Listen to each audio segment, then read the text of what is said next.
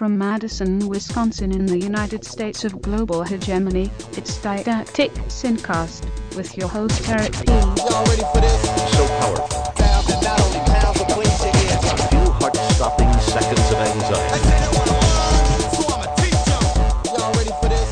So powerful. Sound that not only pounds but cleans your ears up. Hello, Earthlings, and welcome to the Didactic Syncast, your overview of everything important on planet Earth. I'm Eric S. Piotrowski, aka Duke Scath in the world of video games and Twitter, aka Scartol in the world of Wikipedia and Reddit. Today is Saturday, the 23rd of March, 2013. On this show, I bring you a range of news stories, historical and literary perspectives, and my opinions on topics like current events, war, human rights, economics, education, hip hop music, and killer robots. So buckle up and let's get started. A little bit better than dope is. A brand new kid to show biz. With knowledge I persevere, but for now do me a favor. favor. Let me an ear, and we can find a rhyme to fill in space and drop the bass with a taste of life. Does that work? Putting the date at the start of the show? I feel like I, I, I, I ought to let people know where we're at in the time space continuum when we start these shows. So let me know how that's working out. The other thing I need to let you know is I, I, I realize sometimes I listen to the show after I record it. It's kind of silly, I know, and you know that's my ego at war with itself or whatever. But I'm trying to talk and run on sentences less often because I know that once I start talking, I, I just get I keep going and going and I, blah, blah, blah, I add all these things and I go off on these tangents and I suddenly remember a Simpsons line, and and that's that's not always good radio, right? Um, you know, the Buddhist maxim says only speak if you can improve on silence, and that's something.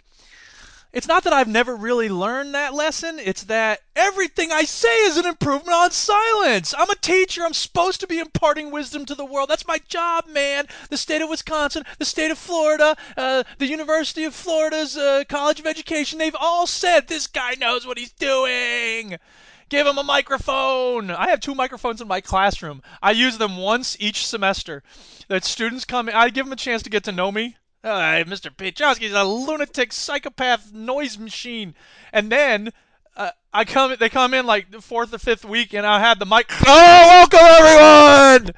And they say, "Who gave you a microphone?" But of course, the rooms are outfitted with two microphones for each teacher, and you know, backup. Or there's one that's a handheld, and you can use it with the kids. Or there's one you can wear around your neck, and it makes a lot of sense for teachers who are relatively quiet, you know, and they can amplify their voice. But I don't have that problem. So it seems like the school could have saved some money uh, and uh, not installed the microphones in my classroom. Although I will say that they are useful. You know, you know when we have the hip hop class and they do an open mic, they want to amplify. You know, it's good to have your voice. Whatever. Speaking of the classroom, for some reason I wanted to mention that I have this thing that I do. I write the daily agenda and then I have the journal topics and the quote of the day on the board, right? And I put it all up on the board uh, normally, like, okay, I use a different color marker every week for, you know, the lines and then I use the text with black. It's all very, you know, sophisticated, trying to go for good, clean design, but with enough variety to keep people interested. Most students, I don't think, even look at the quote of the week or, anything, or the quote of the day, but whatever. It's it, it is what it is. I want th- that information to be there for them if they choose to use it. Okay, and so every once a semester, I write the boards upside down, and I've gotten pretty good at writing upside down. And some of the students get so pissed off when I write the boards upside down. You can't believe how angry they are about it. It's one little difference in in their routine, and they just go ballistic. They get furious. Oh, you're you know the first day it's like what is this? Why are you doing that? And then the second day they're like, why don't you write normal? And it gives me a chance to say, hey. What is normal? What do you mean by normal? And they're like, right side up, which is the right side. What are you talking about? You know, and it gives us a chance to interrogate those words. But I'm just stunned at how furious they get. And I think it's kind of sad because it suggests that either they're so comfortable that anything that you know alters their regular view of things is just an abomination or and I, this might be true for a few of them but i, I think it's a pretty small minority. Uh, uh, you know i think there probably are some kids who whose lives tend to be very tumultuous you know and maybe you know the parents got divorced or, or maybe they don't even know their parents or whatever it is. Like you know kids who've been through you know what i'm saying? Like legitimate struggle and sacrifice and, and you know problems like that Uh, and I don't want to, you know, Mother Jones said, afflict the comfortable and comfort the afflicted. So if there are students who, who are frustrated because they're so used to things being chaotic, I don't want to make that worse. But on the other hand, I find that students that I know who have had a rough time, when I do something like that and try to mess with people's heads, they, they kind of, I don't know, I think they get a kick out of it sometimes. So, whatever. I'm not really that bothered. I just think it's amazing that people get so whoa, worked up. Anyway, uh, the this episode is brought to you by the following action: Tell Obama not to appoint fracking advocate Dr. Ernest Moniz to the Department of Energy. Um, there's this fracking thing. We'll talk about fracking later in the show, but uh, it's it, no, we don't want this Moniz character uh, in the Department of Energy. Uh, the U.S. Department of Energy needs to be protecting us, and too often it does the bidding of oil, coal, nuclear companies, and we get the shaft. Uh, this episode is also brought to you by Take a Place at the Table. Uh, there's this really good documentary film about hunger in America, and it's called A Place at the Table. And there's an action series of actions that you can take um, involving the USDA uh, subsidies and involving food stamps and things like that. And it's a really good movie because they really do a good job of analyzing what the nature of the problem is when it comes to hunger in America. And they point out that we had hunger. Um, nearly defeated in the 1970s. We were we were really close to just sort of solving the hunger problem, and then priorities shifted and money changed, and the, the, the, sources of what the you know USDA was subsidizing and how they were uh, implementing things like food stamps, uh, and we've shifted over time, you know, especially the 80s and 90s, very deliberately from a society that uses government to try to take care of things like hunger to a society that says, well, government won't do anything, you know, government will do very, very little. Government will take care of the worst of the worst, and uh, private charities will probably step up and do the best they can to solve the problems on their own. And and this whole focus against government is one that has sort of dictated our national priorities and our national policies. And as a result, we've seen hunger spike incredibly, and we've seen the difficulties uh, of people and families who are, are in hunger situations. You know, they're at risk for food insecurity. There's all these terms. Basically, they don't have enough to eat, right? But there's all these terms that government and pundits use to make uh, you know sometimes terms changing is important and relevant but i think food insecurity sounds stupid i think it's they're just hungry they ain't got enough to eat so whatever. Carlin did a whole thing about euphemisms, and I think that's true in this case. Anyway, the website, A Place at the Table, has information about where you can see the movie and you can watch it online. You can you know pay six bucks and download it through iTunes or whatever. And they also have some actions you can take to uh, step up. I think that's probably in the U.S. only, um, but it's a great movie. You should totally watch it. And one of the most interesting things that they said is you know, there's this whole notion that, oh, how can there be hungry people in America? Everyone's so fat. But th- this one guy makes a very good point. You know, we think of obesity and hunger as being polar opposites, but in fact, they're neighbors when it comes to discussions of hunger because people who don't have a lot of money to eat, they, they have to make that money stretch more and the stuff that's cheapest to get is the unhealthiest food so it, the the poorer you are, the less healthy the food is you're going to consume by and large, and that has a lot to do with again subsidies. What does the USDA subsidize? It subsidizes corn, which is used for corn syrup, which makes things sugary. It subsidizes um, a lot of the foods that are in junk foods, you know, peanuts and and and um, you know breads carbohydrates things like that and meanwhile fruits vegetables you know these things are not subsidized, and therefore they're harder to get, and um, they're more expensive. So whatever. See the movie, A Place at the Table, and go to the website, and I'll have a link on it on my site, fbesp.org slash synapse, and you can go and take action. And if we're going to keep this rate up, we're never going to get through the show. So let's talk about some current events.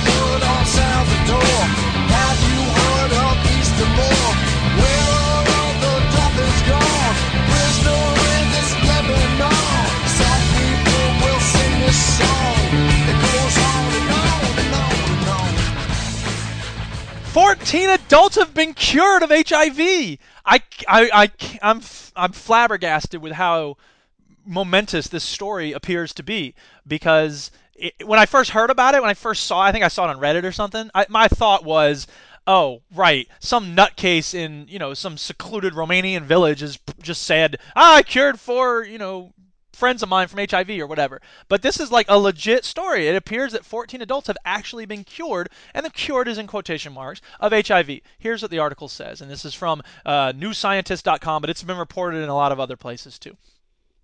Asier Sáez-Cirión of the Pasteur Institute's Unit for Regulation of Retroviral Infections in Paris analyzed 70 people with HIV who had been treated with antiretroviral drugs, ARVs, between 35 days and 10 weeks after infection, much, much sooner than people are normally treated.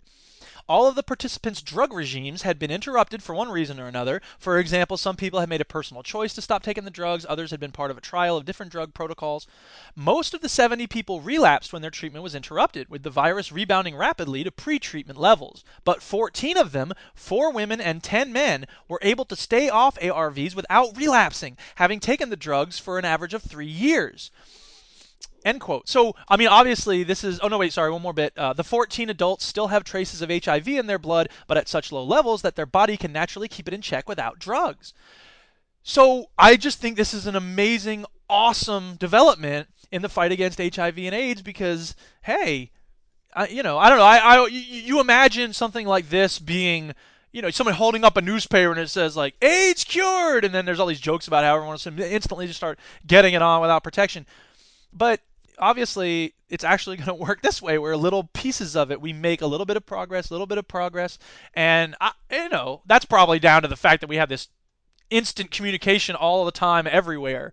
And if you know when Jonas Salk invented the polio immunization I, I dare say it would probably be uh, very piece by piece there. It's just that they didn't have that speed of the news cycle so we don't have one day it's like that's it it's all cured.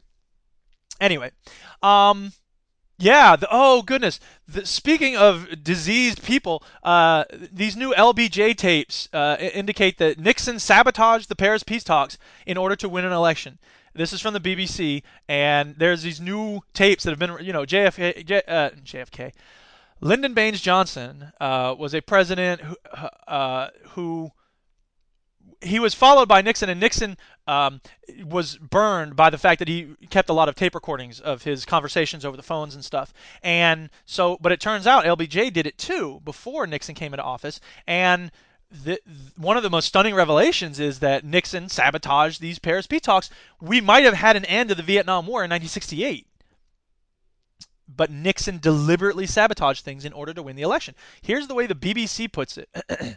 In late October 1968, there were major concessions from Hanoi, the capital of North Vietnam, which promised to allow meaningful talks to get underway in Paris. Concessions that would justify Johnson calling for a complete bombing halt of North Vietnam. This was exactly what Nixon feared. Uh, some you know, this emissary named Chennault was dispatched to the South Vietnamese embassy with a clear message: the South Vietnamese government should withdraw from the talks, refuse to deal with Johnson, and if Nixon was elected, they would get a much better deal. So I'm, again, I'm just flabbergasted. This is, you know, a, a clear example of a U.S. politician choosing to prolong a war, like deliberately, in order to gain political advantage. And and how many U.S. servicemen died? I, I don't know. There were a lot of service women at the time. Maybe there were. But you know, how many human beings died? How many North Vietnamese died? How many South Vietnamese people died? And and it's just it was all because Nixon wanted to win an election. How evil is that? That's like the most horrible thing possible. Well, of course, that brings us to George W. Bush and Dick Cheney. Uh, it was recently the 10th anniversary of the U.S. invasion of Iraq, and there have been some very interesting retrospectives. Uh, the BBC documentary had a really good podcast called After Saddam, and there's several pieces to it. And, you know, a lot of the places he goes to uh, he's reporting not only like how different is it from 10 years ago, but how different was it from five years ago, right? And it seems to be like from his report, a lot of the sectarian violence has sort of died down. But of course, you look elsewhere, and there's still a lot of horrible violence going on in Iraq. So it makes me curious about what part two will include. I only listened to part one so far, but uh, the BBC paints a relatively calm picture of Iraq right now, and other sources do not. Um, this devastating piece that came out on the internet this week, uh, and it's been followed up in many different places. A guy named Tom- Thomas Young or Tomas Young, um, he's he's dying slowly of. Um, I, I don't even know if it's like cancer or some sort of um, injury that he experienced in Iraq, uh, he wrote a letter to George W. Bush and Dick Cheney, and he's it's very scathing. I'm gonna read you a little bit here.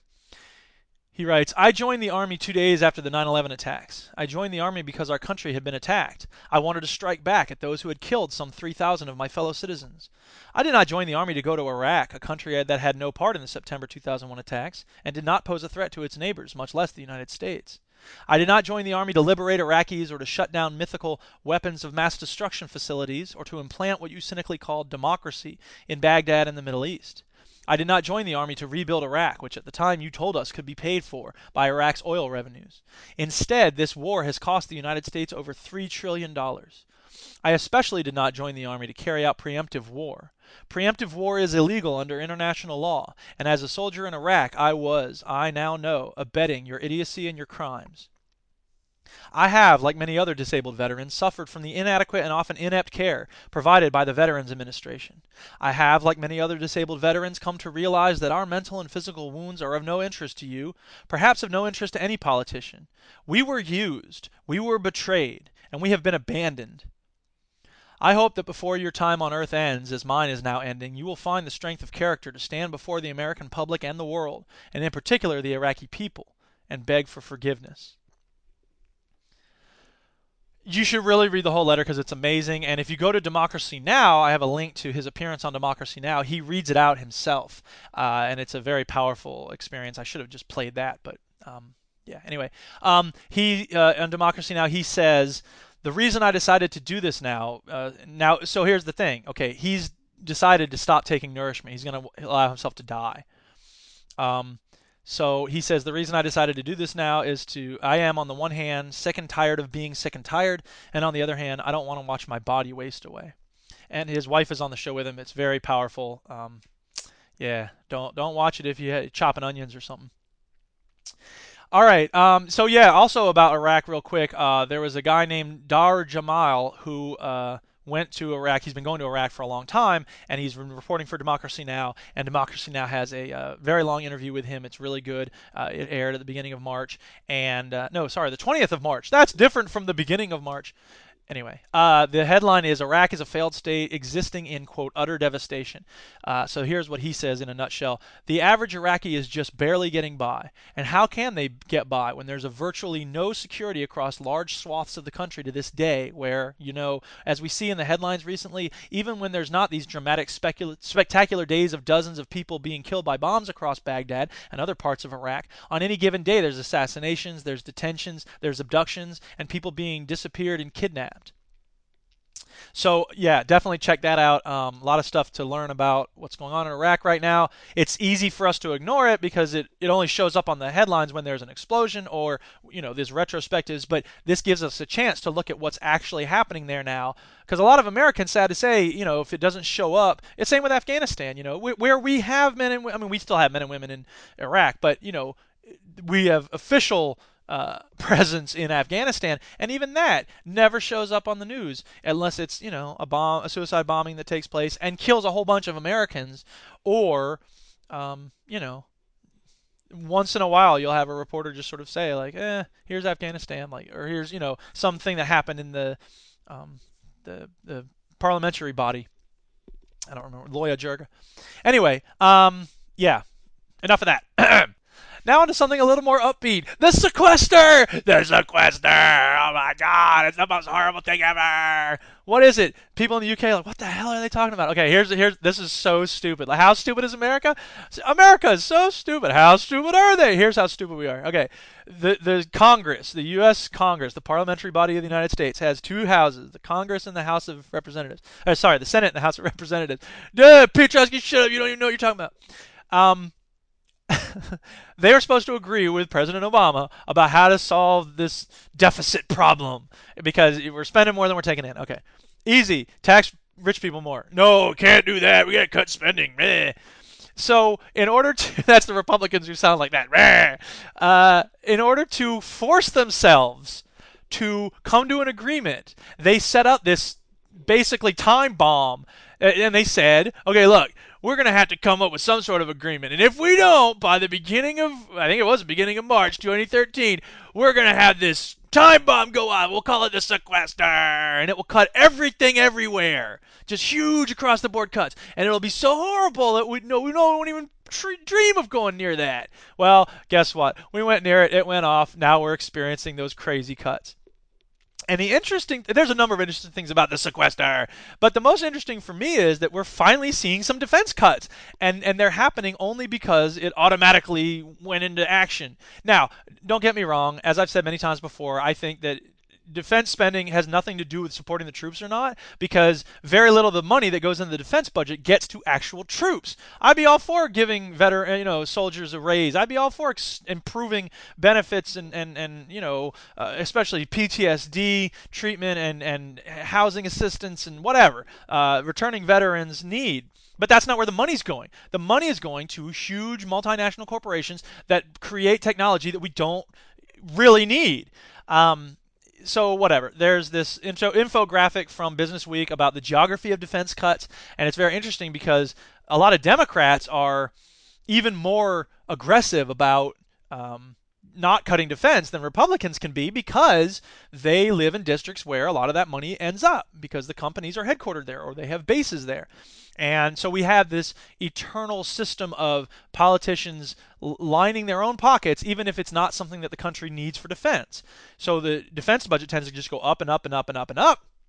And anybody who, ins- who suggests we should cut it is immediately accused of being weak on defense and weak on national security, and they don't support the troops, and their grandmother's a communist, and all this crazy stuff. So it's just interesting to see that the sequester is bringing about defense cuts because it's an automatic mechanism.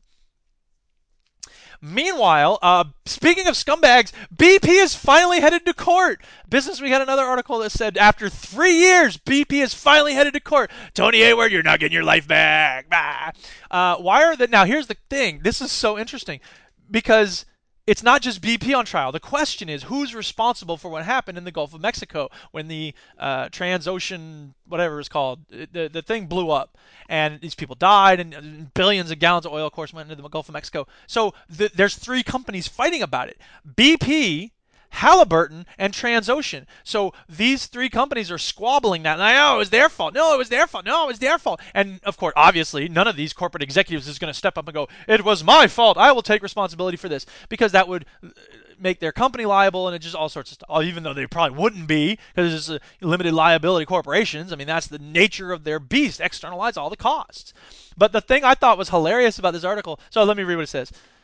Why are the opposing sides rolling the dice, agreeing to go to court instead of settling, right?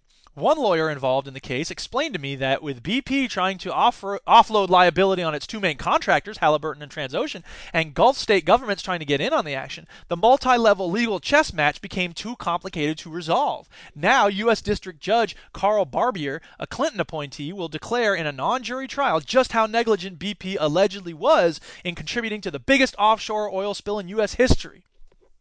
But here's the coolest thing about this story. Business Week, whenever they talk about a big company, they'll put the stock ticker from the New York Stock Exchange next to it. And the stock ticker is usually a three or four letter symbol that each company has unique to them that identifies them on the stock exchange, blah, blah, blah. Halliburton's is HAL, H A L. You know, the murderous robot from 2001. Please shut the oil off, Hal. I'm sorry, Dave. I'm afraid I can't do that. And Transocean's uh, stock ticker is RIG, R I G. Like oil rig, get it? Ah, dude. So I just find that fascinating. I think you can tell a lot about a company based on its stock ticker. So what about the stock market? Like in Pi? Dude, I'm going to solve the mystery of the stock market. No, I'm not. Ah, go. All right. Uh, fracking. Let's talk fracking. Uh, okay, so there's been some interesting developments. Uh, uh, first of all, if you see headlines in the news, and I'm sure all y'all keeping up with the news, if you see news headlines that say, as this in USA Today said, companies and environmentalists agree on new fracking rules. Okay, don't believe the hype. All right, do I have that soundbite? Because it's worth playing. I've got to have that soundbite. Yeah, I have it. Here it is. Don't believe the hype. Thank you, Flav. Because this thing about, I mean, okay, uh I, I consider myself a pretty diehard environmentalist, and I say fracking is bad. Let's just not do any fracking. Now, I recognize that I'm not an expert on hydraulic shale fracturing. I'm not an expert on mineral resource development. And, and a lot of people are saying, like, oh, these fears are overblown. But I'll tell you this, you, you know, as a, just an ordinary layperson, I'm trying my best to understand it. And I'm listening to people on both sides of the issue. And they're sort of talking past each other. I, I, I, think that the concerns that are being raised by people like Josh Fox, the director of Gasland, and, and experts that he talks to, you know, other sources, you know, and other sides of the discussion don't really respond to those points that they make. They respond to other points. They have these straw man arguments. Anyway, the point is that the news this week was that there's this new organization that's come together to um, create a system of rules for how fracking should be done. So let me read what USA Today writes. Here we go. Some of the nation's biggest oil and gas companies have made peace with environmentalists, agreeing to a voluntary set of tough new standards for fracking in the Northeast that could lead to a major expansion of drilling. The program announced Wednesday will work a lot like Underwriters Laboratories, which puts its UL seal of approval on electrical appliances that meet its standards. Uh, Mark Frankel, uh, an expert on ethics and law at the American Association for the Advancement of Science in Washington, said the idea sounds promising, but it remains to be seen if the new standards are a significant improvement over existing laws. He said there are also ethical and policy questions. Quote, what does it mean to have an independent board? Who's on it? How do they get on it? He asked. But, uh, so then later in the article it says some critics of fracking weren't swayed by the new plan. Fracking is an inherently dangerous industrial process that takes us away from sustainable energy solutions. Uh, its cost to humans and our environment just aren't worth it, says Kathy Nolan of Catskill Mountain Keeper, which is fighting fracking in New York State.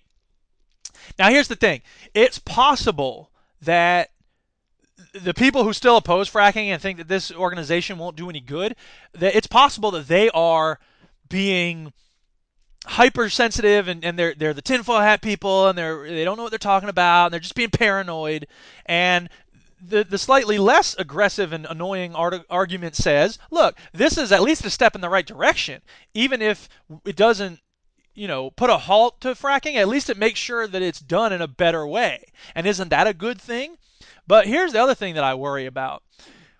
These environmentalists that they're reaching an agreement with, they've made peace with environmental groups. I want to know which environmental groups they are and where they come from because we know that big companies like BP and others, um, they, they will sometimes create a supposed advocacy group through some intermediary or they'll pay a PR firm to create an advocacy group. It's called AstroTurf. And they come up and they go, We're against fracking recklessly. And then the, the company can go, Oh, what do you want us to do? And they go, We want you to agree to a voluntary set of restrictions. And then BP's like, Oh, okay, well, let's have a negotiation to figure out how we're going to figure out what the rules should be.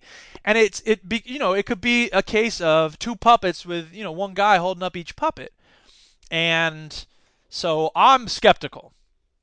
But I don't want to be totally negative about something that could be a benefit to keeping the environmental destruction of fracking to a minimum because it looks like it's probably going to happen at some point and it, it's it's I'm not going to be happy about it and I'm not going to go quietly into that good night in terms of like should fracking happen at all yes or no but I also don't want to be the type of person who says like well there's no point in trying to make it better because it should never be happening at all. So I'm not going to have anything to do with trying to make it better. Not that I'm involved in this any what I talk into a microphone. Ah, fracking me. I send a hundred uh, news stories to my next door teaching neighbor.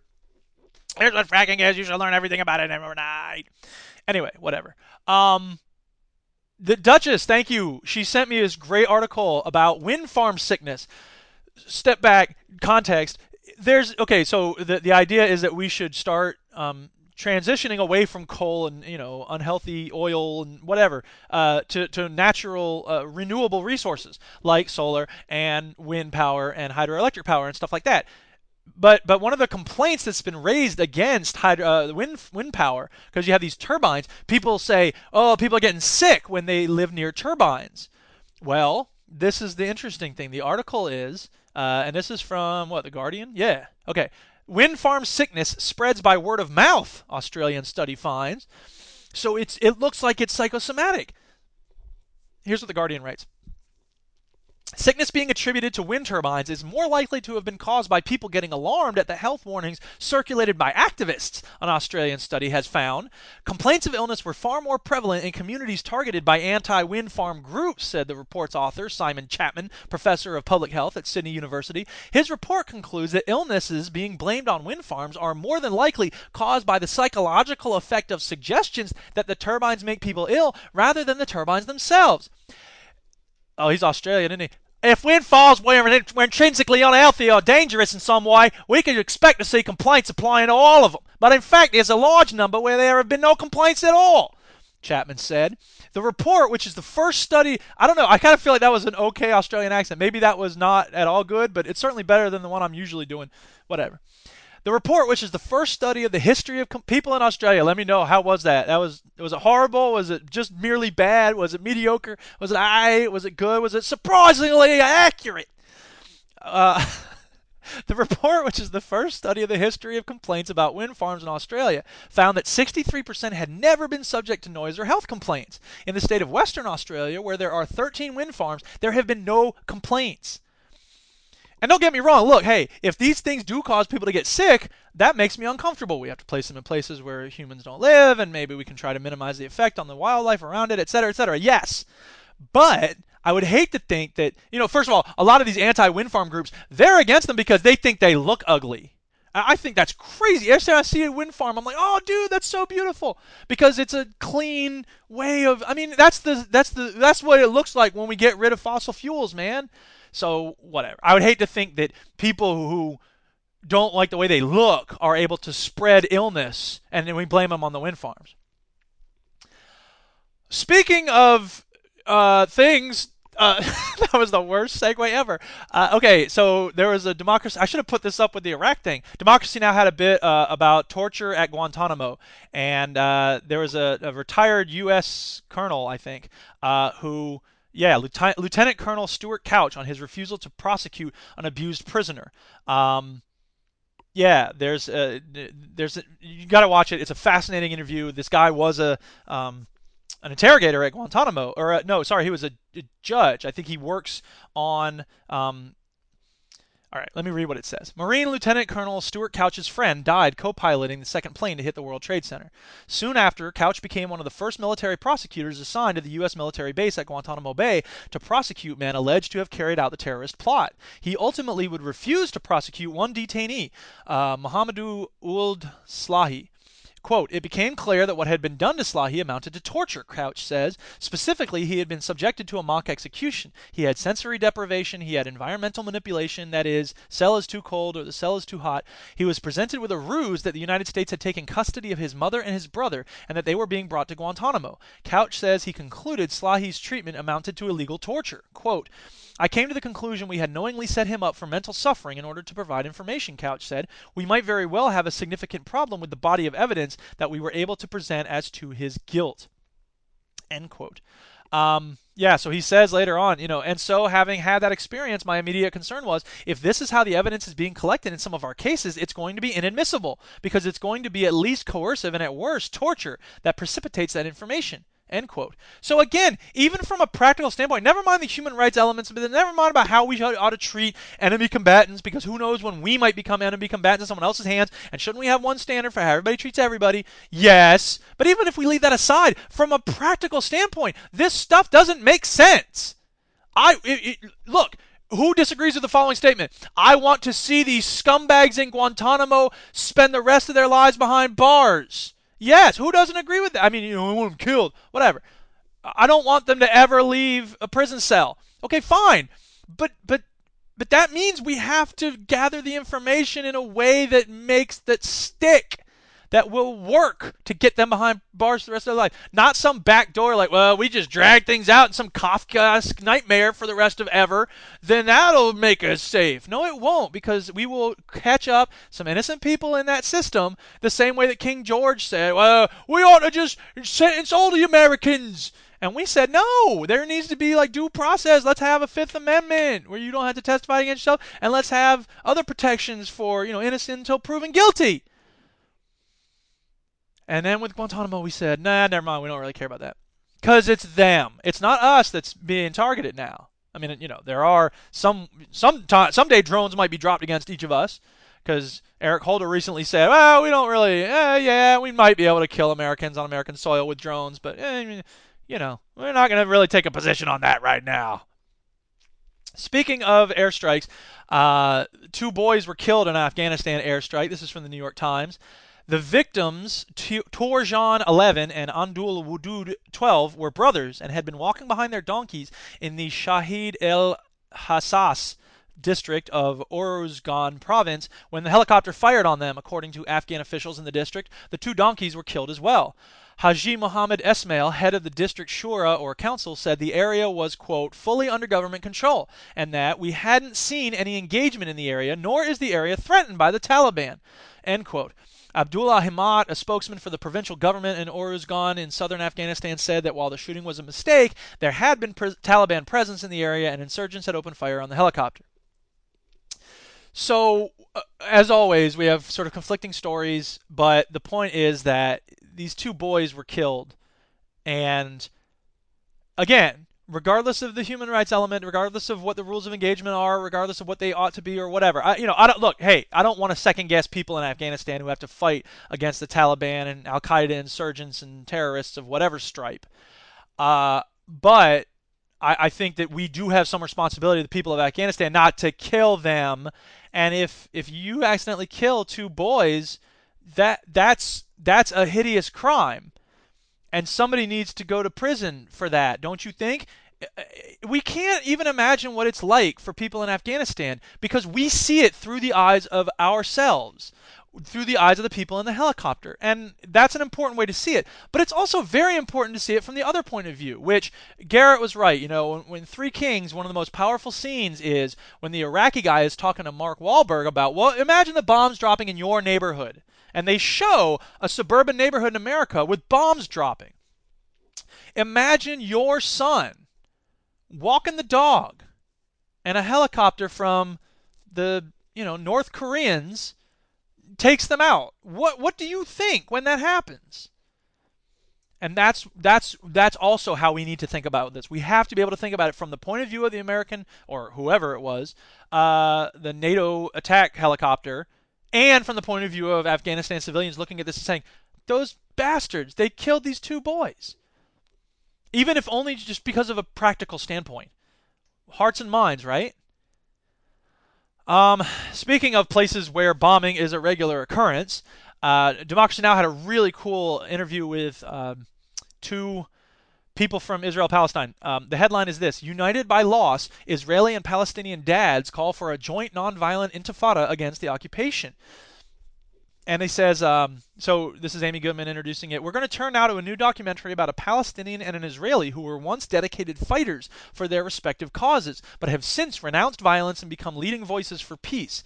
Both of the men, Bassam Aramin and Rami Elhanan, came face to face with the price of war when their young daughters were killed, one by Israeli border police and the other by a Palestinian suicide bomber. The film is called Within the Eye of the Storm. It chronicles these two men's personal stories and their unlikely friendship.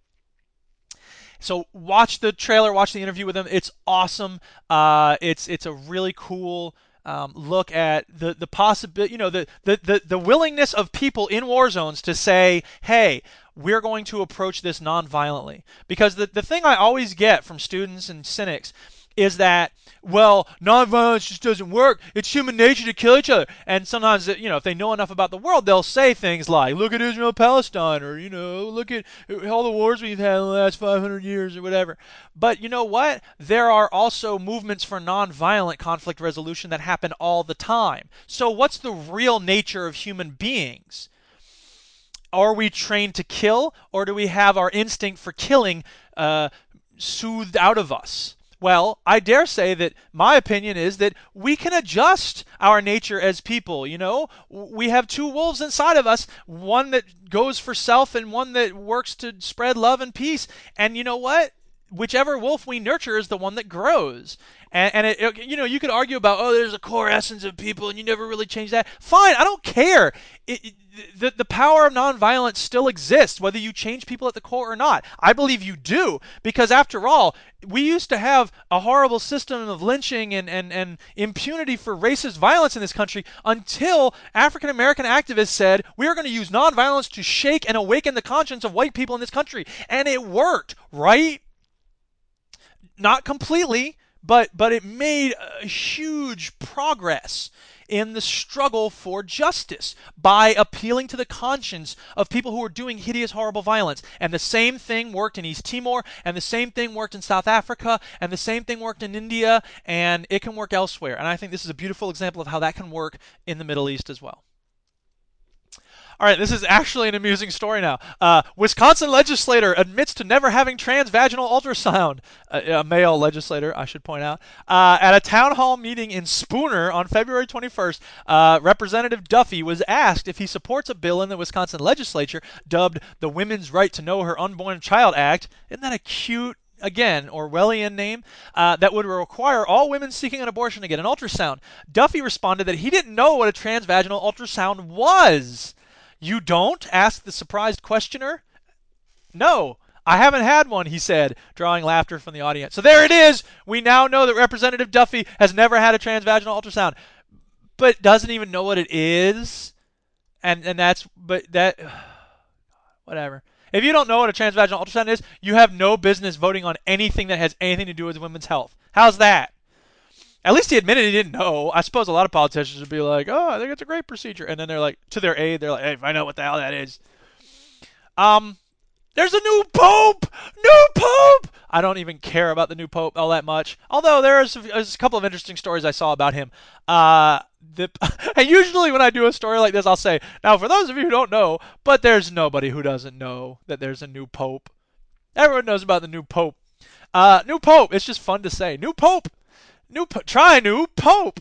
Uh, the new pope chooses Francis as his name after the saint of the poor. Uh, despite being Argentina's top church official, this is some background information from USA Today about the new pope.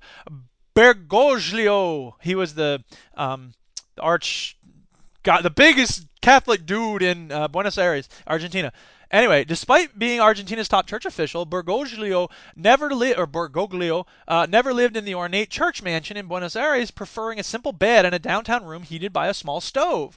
And I think that's kind of cool. I mean, don't get me wrong, he's horribly conservative on every social issue in the world, but hey, having somebody who is horribly we're going to have somebody who's horribly conservative the catholic church is in a horribly conservative place right now and it's not ruled by one person it's the per, one the pope is a figurehead right there is a regime there are regimes everywhere.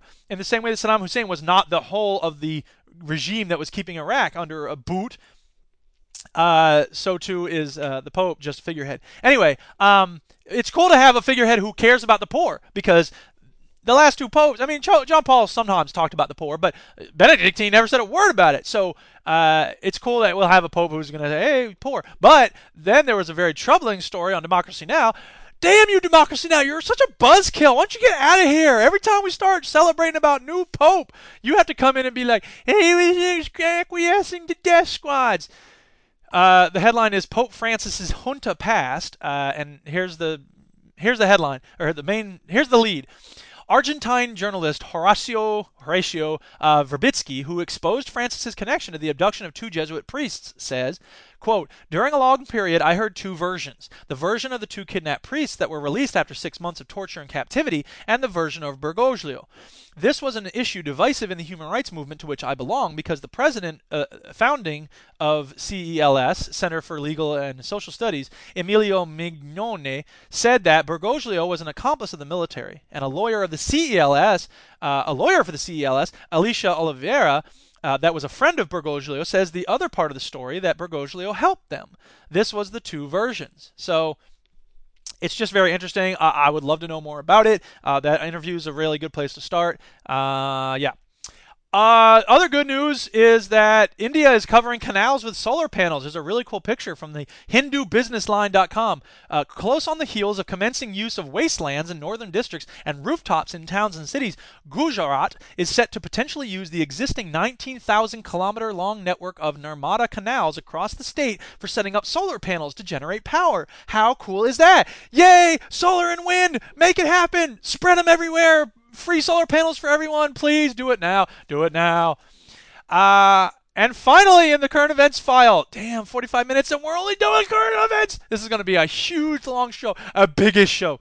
Uh, okay, this is the most hilarious article I've ever heard. Uh, CPAC is this uh, political action committee. That's what PAC stands for in the United States. Uh, and CPAC is conservative PAC. And they had this thing, this forum recently about how to get more voters of color to vote for Republicans and other conservatives.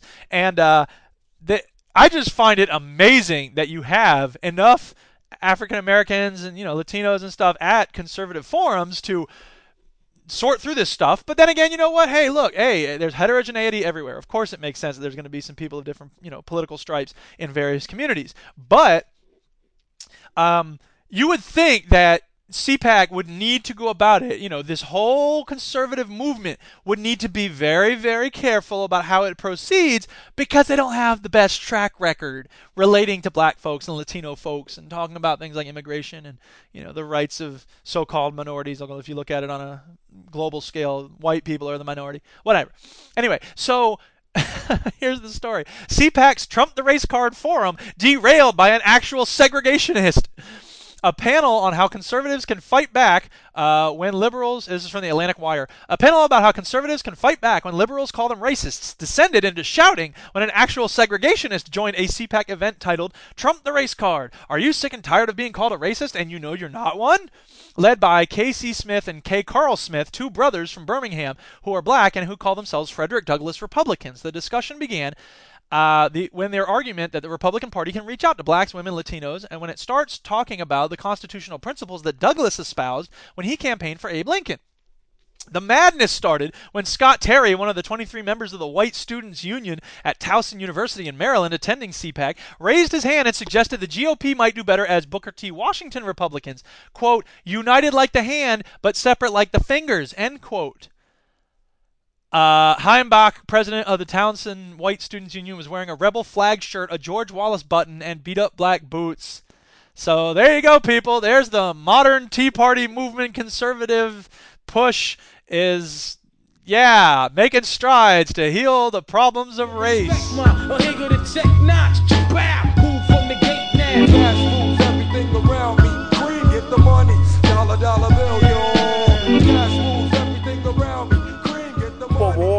We didn't follow the uh, traditional uh, prevailing orthodoxies. Uh, this, th- sorry, this is the president of Iceland now talking about why we should let banks go bankrupt and what I, Iceland did differently from the rest of Europe. Of the Western world in the last 30 years. We introduced currency controls, we let the banks fail, we uh, provided support for the poor, we didn't introduce austerity measures of the scale you're seeing here. Support for the poor, letting the banks fail. What are you, some kind of communist? Get the ha- get a haircut, hippie. Boo. In Europe, and the end result, uh, four years later, is that is everything's messed up in Iceland. That's the end result. Iceland is enjoying uh, progress and recovery, uh, very different from the other European countries that suffer. Yeah, of course you'd say that. You're probably freezing to death. You're like, I want to go anywhere other than Iceland. But From the financial crisis. But with your policy of letting the banks fail, would that have worked for the rest of Europe? I think so because, as I'm often asked people, why do they consider the banks to be the holy churches of the banks are holy churches who are you hippie boo get a haircut modern economy why are private banks not like airlines and telecommunications uh, i hate to break it to you icy but captain icy mr freeze Ice to see you, Iceland to see you. Uh, I hate to break it to you, we don't let the airlines go out of business either in this country, okay? We don't let the car companies go out of business either in this country, okay? America! Companies allowed to, go bankrupt if they have been conducted in an irresponsible. You know who's allowed to go bankrupt? Mom and pop retail organizations in the United States. That's who we let go bankrupt. Suck it, mom and pop. Responsible way. The theory that you have to bail out banks is a theory about bankers enjoying for their own profit the success and then letting ordinary people bear the failure through That's called capitalism, okay? It's called externalizing costs. Boo! Get a haircut, hippie. taxes and austerity. And people in enlightened democracies are not going to accept that. Well, stop right there, because you said enlightened democracies, and that means we're done. Meanwhile, Ha-Joon Chang, you all know Ha-Joon Chang. Oh my god, I haven't even talked about dark pools. Sorry, Ha-Joon Chang. You're going to have to wait. I've been I got that book Dark Pools, which is all about high frequency trading. This book is amazing. I've got to read you some excerpts from this book.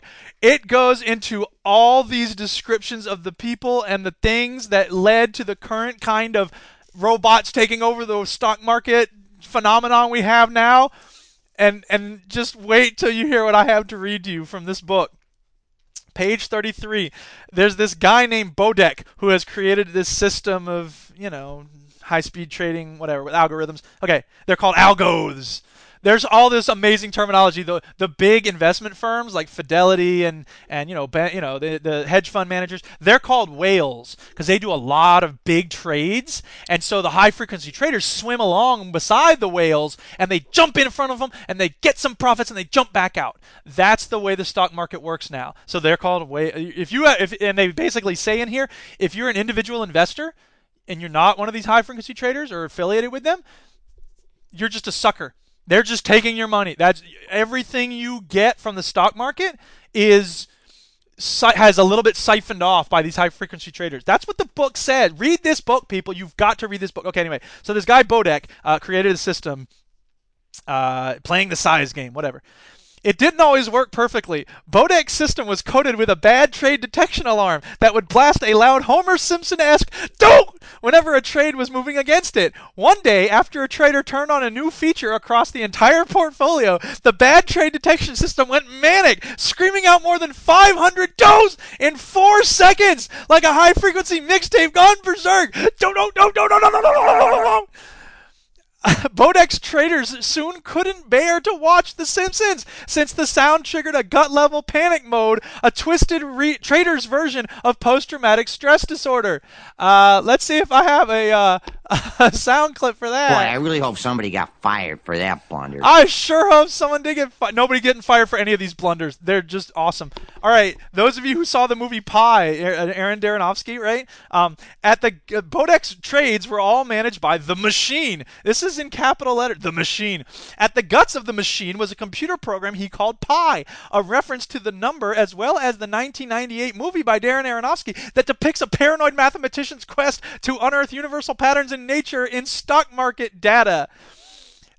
That that movie is about a real guy. He, they, he saw that and said, "Yeah, that's what I'll do." But the guy goes insane in the movie. He's literally driven insane by this quest for the stock market. Unbelievable. Uh, there's a description at the bottom of page 60, and I'm just I'm moving through this as fast as I can, but this stuff is absolutely mind blowing to me. Um, all right, here we go. Uh, so this is what's happening in March 2011. Everything was shifting, evolving at high speeds, all in the dark. The evolution of this is from the book. This is printed by Crown Business Press. Uh, this is not like uh, oh some guy doesn't know anything about high frequency trading. He's an alarmist. This is the description in the book. The evolution of algorithms pumped up on massive high frequency engines and cutting edge AI had reached a tipping point. The algorithms were changing so rapidly, devouring one another so viciously in the daily microsecond skirmishes of the algo wars, that the market seemed poised on the edge of either a mind blowing evolutionary leap or a cataclysmic implosion. Its own architects, ace plumbers such as Dan Mathisson at Credit Suisse, could barely keep pace with the changes.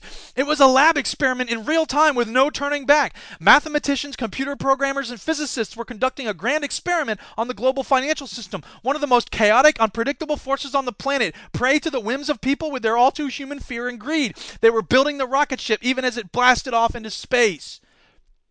And now we're on that rocket ship. It's unbelievable. Page 62, uh, Chaos to Civilization. Um, in the market rout of August 2011, when stocks fell 20% in a matter of days because of escalating concerns about the European credit crisis, message traffic, the beehive humming of all those orders exploded. there's all these things um, that are just absolutely crazy descriptions. Um, da, da, da, illusion of liquidity. I know some of this is like just notes for myself. Oh, dude, there's a letter opener stabbing. that was amazing. Uh, uh, Rosen snapped. God damn it! He screamed as the trade popped up on his level two workstation. He busts out of his office. He bolts up a flight of stairs to this other trading office where these uh, pirates are. You know, they're not really pirates, but they're like hi- they're high frequency trader, basically the proto high frequency traders. You do it again, oh, bad word. Kill you, he screamed, racing past Mashler, who was sitting at his desk. Mashler grabbed the letter opener. As Rosen closed in on Balby, Ma- Mashler lunged, stabbing the letter opener into Rosen's shoulder. Rosen screamed. Blood streamed down his jacket. Despite the wound, he felt lucky, convinced Mashler had been aiming for his heart. The fat bastard was going to kill me, Rosen would later tell anyone who would listen. These are the people who are designing the computer trading algorithms. Let's turn the stock market over to people who stab each other with letter openers. Hey, welcome to the stock market. Ah, my arm. Yeah, welcome. Ah, stop stabbing me. Don't, don't. What's that? That's my uh, alarm system. Don't, don't, don't. Ah, stop stabbing me with a letter opener.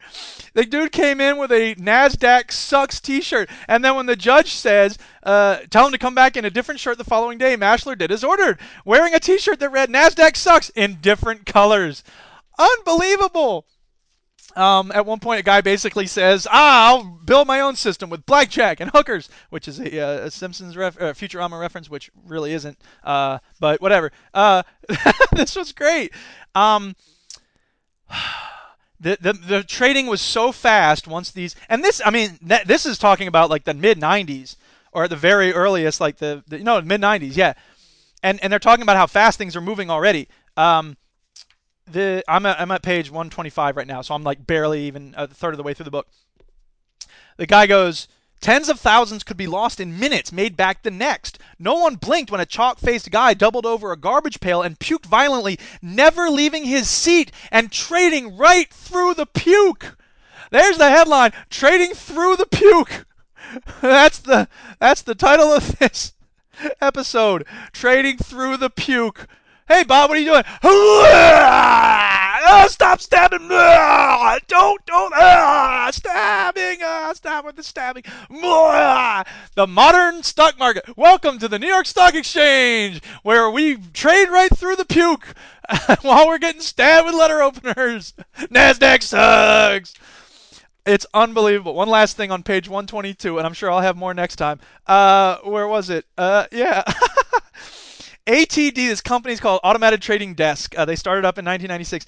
Uh, ATD later designed an artificial intelligence program that could act like a market maker, tr- tracking dozens of market factors such as trading volumes and the momentum of prices and predicting where prices would go during a period of roughly 30 seconds to two minutes. It called its pricing engine Borg short for Brokered Order Routing Gateway, a nod to the race of evil cyborgs from the popular TV show Star Trek The Next Generation. Resistance is futile. You will be assimilated. Don't! You will be assimilated. Ah! Stop stabbing me. Resistance is futile. Welcome to the fun world of high frequency trading. Anyway, um, Ha-Joon Chang wrote a piece about laziness and poverty. And as I've said before, but maybe you didn't hear me say it those times, uh, Ha-Joon Chang is like my favorite economist in the world, along with Paul Krugman and uh, Yves Smith. She's awesome. Uh, anyway, Ha-Joon Chang wrote a really good book called 23 Things They Don't Teach You About Capitalism, and he wrote another one called Bad Samaritans, uh, and, and he wrote one called Kicking Away the Ladder, which I haven't read, but he's awesome.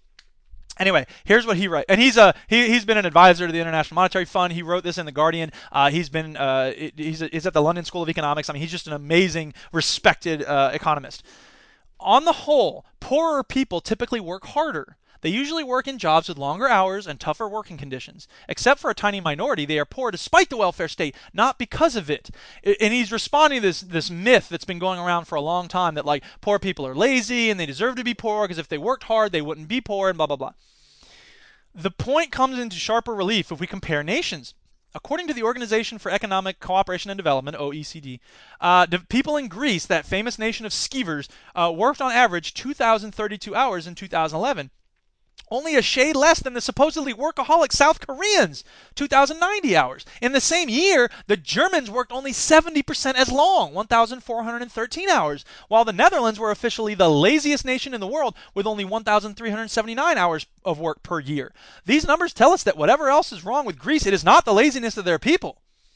So thank you, Ha-Joon Chang, for coming forth with some intelligent, um, progressive perspective on these numbers and these myths that we hear about so often. Um, anyway, back to robots doing the work.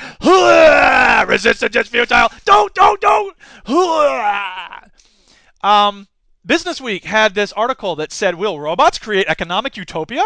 Now, I've read Business Week for long enough to know that their answer wasn't going to be, oh, yeah, everything's going to be great. Hooray for robots. However, uh, I didn't expect it to be so in sync with what I've been saying. Me and Business Week, man, we're like this. We're like the Borg. Resistance is futile. Don't, don't, don't, don't, don't. Uh, will robots create economic utopia? Basically, the short answer is no. The opportunities offered by the wealth generating capacity of machines, bits and bytes, algorithms, algorithms, and artificial intelligence will fundamentally shift our societal concerns from how best to generate growth to how best to distribute growth. Out of the article, this is what I've been saying. The real question is not should we let robots do the work, because of course they will, but you should read Kurt Vonnegut's book Player Piano because he addresses this question, and it's a very good book. Uh, Vonnegut says people would hate for the machines to do all the work if they didn't get to do work and and I agree with that. Anyway, um, but th- that's not even the question. The question is, what do we do with all the wealth that the robots generate? Uh, quote, the productive part of the economy will be in great shape, but the distribution of it will be the main problem, says W. Brian Arthur, visiting scholar at the Palo Alto Research Center's Intelligent Systems Laboratory. Quote, the big problem from 2010 and on is distributing all the wealth, getting it into human hands. End quote. Amen, dude! W. Brian Arthur, I love you! The workplace is a major institution in society. Work is a social environment with birthday celebrations and coffee clutches, purpose, and hopefully meaning. People who work are less lonely on average than people who don't. People with jobs feel connected to their wider community. Jobs can and should be mentally stimulating and emotionally engaging. Redistributing wealth created by the robotic and digital economy should focus on ways to expand the number of jobs while also boosting worker compensation. For the past, again, this is business week. I feel like I'm reading, you know, Karl Marx Times whatever. In Karl we trust. Ah, yes. I, I don't know why he suddenly sounded like Transylvania. Ah, I want to suck your blood and also uh, redistribute wealth in the hands of the proletariat. For the past 300 years or so, the way the economy has distributed wealth is through jobs, with pay supplemented by union pressure, child labor laws, pensions, and other share the wealth strategies. The traditional method has been breaking down over the past few decades. Inequality has soared, and the great American job machine has sputtered. We now have an opportunity to reverse the trend by expropriating the robots, computers, and algorithms. The challenge of our high tech economy is how to take a hefty slice of the wealth from the machines and offer ordinary people the reality of jobs with decent wages and compensation. That would be progress. Yes! Amen! Hooray! Business Week! Boo! Iceland president, get a haircut, hippie. And also from Business Week, uh, Tesco monitors employees with Motorola armbands. Yay! Big Brother's watching you through your Motorola armband. According to the Irish Independent, uh, uh, employees at the company's Dublin distribution center are forced to wear armbands that measure their productivity so closely that the company even knows when they're taking a bathroom break.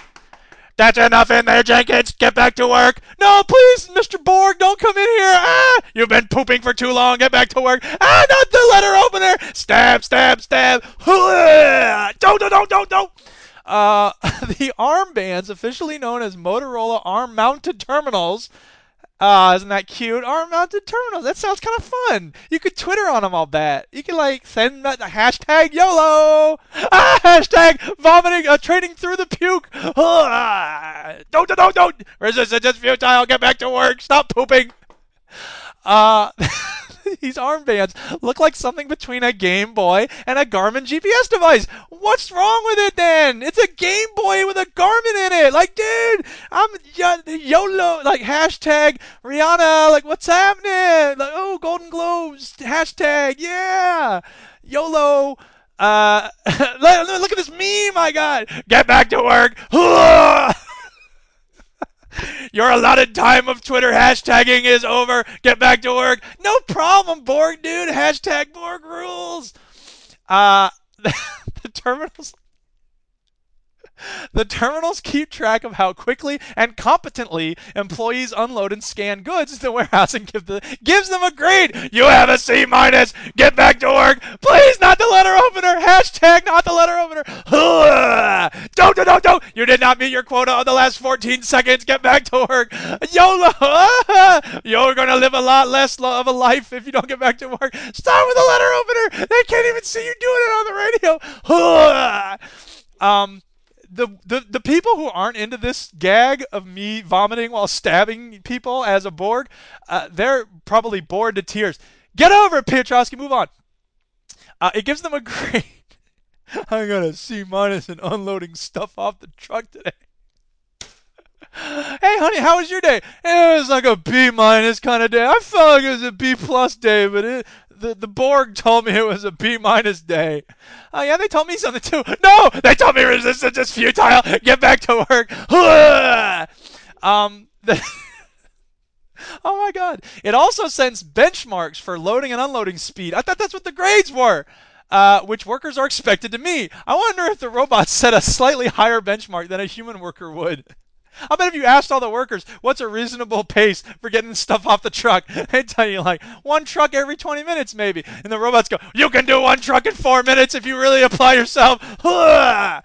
Uh, the monitors can be turned off during worker, workers' lunch breaks. What is that about? Keep working during lunch. Why can you not take in nutrition and output energy at the same time? Uh, but anything else, bathroom trips, visit to a water fountain, reportedly lowers their productivity score. You have a productivity score. You're going to have people who purposely don't go to the bathroom and end up with like bladder infections. I got a bladder infection. Why don't you go to the bathroom? I didn't want to lose my productivity score. I thought I was going to get an A this week. Instead, I have a bladder infection and I'm throwing up. Ugh. Don't stop trading. I'm not. Ugh. Oh, my bladder. Don't, don't, don't, don't. Oh, God. Uh, Tesco did not respond to requests for comment, so it's hard to know if the armbands have been a success. Um, now, here's something that really made me pause and, and think because uh, it's from Business Week and it says EU's financial tax is likely to spur trading exodus. Consider what happened in Sweden after transaction taxes were introduced there in the mid 1980s. Quote, taxable trading volumes fell sharply, and actual tax revenues were less than 5% of the expected amount, as 80% of bond trading moved offshore and the options market dried up, says economist Andreas Johnson of the Swedish bank Skandinaviska Enskilda Banken, SIBA. Uh, by the end of 1991, these taxes had been abolished completely. So uh, there is this proposed Robinhood tax uh, that's been um, suggested in the United States um, that I advocate that very idea that we we tax Wall Street transactions and that raises a lot of money for the United States. But if it l- leads to a, trading exodus, that obviously is no good. It doesn't do any good if we're going to drive trading away. Now, I wonder if that's a certainty. If there have been other places where it's been tried and it did work, um, it's possible to you know select certain examples that show that it doesn't work. But then there's other things that we're not considering here. I want to know more about it. But I again, I don't want to advocate something that's not going to work. So that made me pause, and I think it's important for us to consider whether that would actually work or not. Anyway. Let's talk about high frequency trading. We've been talking about it. Get back to oh my bladder.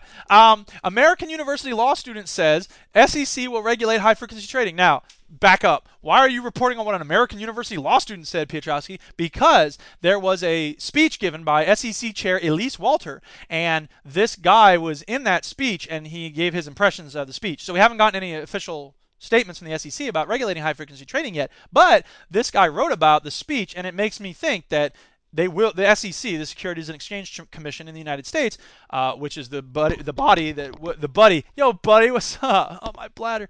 Uh, they're the organization in the U.S. government that would regulate high frequency trading if and when it happens. So. Um, this guy writes The SEC is in favor of regulating high frequency trading and will likely justify regulation through prior events such as the flash crash, coupled with data provided by their new algorithm technology, Midas. Now, I got to tell you, reading uh, uh, uh, Dark Pools here, it makes me think the SEC is hopelessly out of touch with the speed of development that's been happening on uh, actual high frequency trading and that their new algorithm technology is probably like what we needed 5 years ago. Now that said, hey, something's better than nothing, man. The new software dubbed Midas by the SEC was developed by a high frequency programmer and will allow the SEC to track all market orders to buy or sell, regardless of whether those orders are filled or canceled. Now, a lot of stuff's getting very technical. Even I don't understand it, so whatever. Let's just make through it as soon as we can. Uh, Midas will allow the SEC to pinpoint specific trading techniques often implemented by high frequency trading firms and possibly link the trades to subsequent flash crashes or market manipulation. Specifically, the SEC will likely use Midas technology to pinpoint and examine excessive cancellations of large buy sell orders and certain buy sell orders which only remain open for fractions of a second. Conversely, Chairman Walters said the Midas software will also be used to determine the legitimacy of the claim that high frequency trading increases market liquidity, the most common defense to the trading practice. Now, this brings me back to dark pools because there's a part where the guy says that what high frequency trading really does is it gives the illusion of liquidity rather than the reality of it. Now, I'm not going to get into that. If you're interested to know more about it, read Dark Pools, but I'm very skeptical of people who say that high frequency trading increases liquidity in the market. Overall, the tone and scope of the content presented made it apparent that it is only a matter of time before the SEC regulates high frequency trading. For example, the presentation included how the Knight Capital trading losses and the 2010 flash crash were both due to some form of buy sell order entry that closely resembles high frequency trading strategies, although high frequency trading was not directly named. But I do not recall the SEC giving an example of how high frequency trading could increase liquidity or anything positive about HFT for that matter.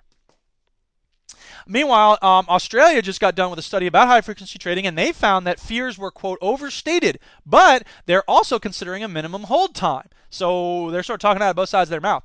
The Australian Securities and Investment Commission, uh, and this is coming to us from financialtimes.com, uh, the Australian Securities and Investment Commission also said public concerns about the controversial trading practices had been, quote, overstated and could be attributed to the increasing use of new technology by investors. However, the regulator also recommended resting times for smaller deals.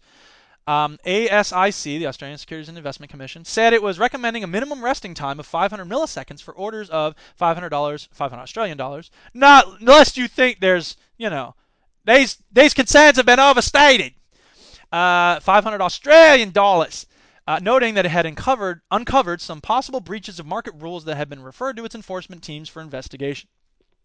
Meanwhile, there's this organization called Demos, uh, which does public policy research and stuff on you know ec- economics and the public interest, uh, and they have this report called "Cracks in the Pipeline," and it's a several series, a several part series, uh, and and part two is called "Cracks in the Pipeline" Part Two: High Frequency Trading, and there's a it's a really good report. It's really long. I haven't finished the whole thing yet, but it's a really good report. I encourage you to check it out.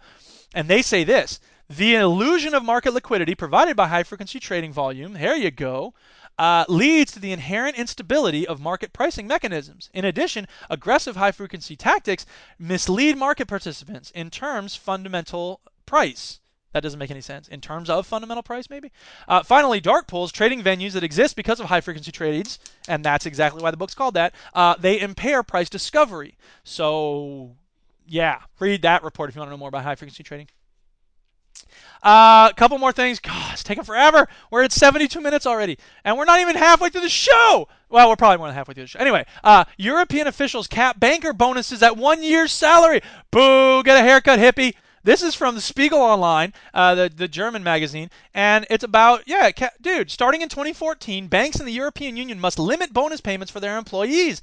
After some 10 months of tough negotiations, top European officials agreed late on Wednesday in Brussels to cap bonuses at a maximum of one year's base salary. Wednesday's agreement to implement what be, what will be the world's strictest pay cap was hard won after months of resistance from member states. Chief among them was Great Britain Way to go, Brits! Which hosts uh, Europe's largest financial sector. London argued that the bonus cap would hobble industry. It'll hobble industry growth, but failed to attract banking from other countries, uh, backing from other countries to prevent the measure. That's pretty cool. We should do that in the United States too. Uh, all right, and then uh, yeah, last article in the what is this economics, whatever section this is. Uh, herbicide resistant or herbicide resistant super weeds increasingly plaguing farmers. I got to tell you, I first heard about this from Vandana Shiva on Democracy Now! speaking about super weeds, and I thought maybe that was her phrase. She's a really cool person. You should totally watch the interview with Vandana Shiva on Democracy Now! But she talks about the need for us to respect, you know, traditional farming practices and to watch out for what Monsanto is doing and Archer Daniels Midland and these huge corporations. Um, I thought she was like exaggerating or it's like a simple hyperbole or whatever it is, but it's not. It's in U.S. News and World Report. This is a real thing. Super weeds Farmers across the country are increasingly finding it difficult to kill super weeds as they become resistant to the most popular herbicides. When Roundup Ready crops became popular in the mid 1990s, farmers were enamored with the genetically modified seeds built to withstand glyphosate, the active ingredient in Roundup, the most popular commercial weed killer. But after years of constant exposure, certain invasive plants have also developed a resistance, leading farmers to use more of the chemical. In some cases, the weeds have grown completely tolerant to the chemical, giving farmers fits. Um, is Jerry Hirshberg, chairman of Just Label. It, he's an American farmer. I was talking to a farmer from Arkansas. See, I'm not prejudiced against people from other places. I was talking to a farmer from Arkansas. He got weeds that are now eight feet tall. They're the diameter of my wrist, and they can just stop a combine in its tracks. He said, uh, chairman of Just Label It, an organization fighting for mandatory labeling of genetically modified foods. The only way they can stop them is to go in there with machetes and hack them out. This is messed up. That's the end of the quote. Now this is me. It's messed up. The super weeds are coming and they've got the Borg with them. Oh, my platter. Get back to work. Ah, super weeds strangling me and attacking me with letter openers. Go get them super weeds. Ah, ha! I don't know. I guess the super weeds sound like uh, the guy from Futurama, the stabbing dude. Ha ha!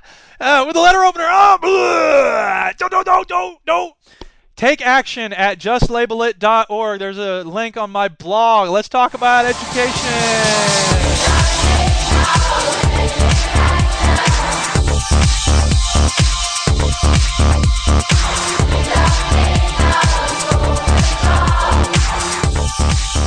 All right, there's been a number of things that I've found recently I want to talk about uh, with regard to education. Why even say that? It's obvious. We're 75 minutes in and they haven't even gotten to the education. All right. Value added teacher evaluation models fail kids and communities. Now, this is from um, the uh, some guy's blog. So there's a, an interpretation alert here. And I want to say something to Stu. That's right, Stu. I'm talking right to you right now. You and me, dude, right here. All right. So he's told me a little bit about how schools in the UK are evaluated according to a scale, and it's like I guess they give letter grades to each school on various criteria. And he was telling me about this when they were trying to choose a school for his daughter. I suppose that that sort of thing isn't very common here in the United States yet. It, we're getting there. Um, and he says that he finds it very useful because that's how he knows where he wants to send his kid to a school with the highest grade, and that makes sense. But but my question is, how do they evaluate those schools? and what happens to the teachers and the administrators and to the students as a result of those evaluations. And I, I kind of feel like the danger is that if a school gets you know evaluated with a bad grade, then a lot of people who would normally be supporting that school and helping making it better by sending their smart kids and their and their tax dollars to that school instead they go to other schools that are already good and there's sort of an exodus of wealth from the school that's struggling and a brain drain from that school as well. And I would hate to see that happen even more than it already happens in the United States. So I just get nervous about all these evaluation schemes. And as a teacher, I get especially nervous about the, the current trend, which is this thing called value added um, teacher evaluation models. And Dave Doherty also asked me a question about how do we evaluate teachers if not with this method, and he agreed that like there's a lot of problems in this method. But so then he asked, okay, what? What do we do? How do we evaluate teachers? And and look, I've said this before. I'll say it again. I'm lucky to be in a really good position. I get a lot of support from my administration. The district's really cool. Um, the, the state of Wisconsin is making some changes that are requiring different forms of evaluating teachers. And I think the number one thing that ought to happen with teacher evaluation is an honest and fair discussion between the administration and the teacher that says, look, here's what you're doing right, here's what you need to work on, here's how you're going to work on it, right? And and and we're going to help you get better because I think that's the number one thing that teachers respond to. And and there may be teachers who just don't cut it, right? And they should be, you know, allowed to try to improve and if they can't then they're not welcome in the school anymore. Okay, I'm I'm in favor of that. But but my question is how do we evaluate where teachers are? Because right now there's a big push to include student test scores. And I can tell you as a teacher, there's a lot of reasons why students don't do well on tests. Sometimes it's because the teacher's screwing up, yes. But sometimes it's because the student does not care. They do not put the work in. They don't do homework. They don't pay attention in class. They don't take notes. They don't ask questions. And as a result, they learn very, very little. Should this teacher be blamed for that?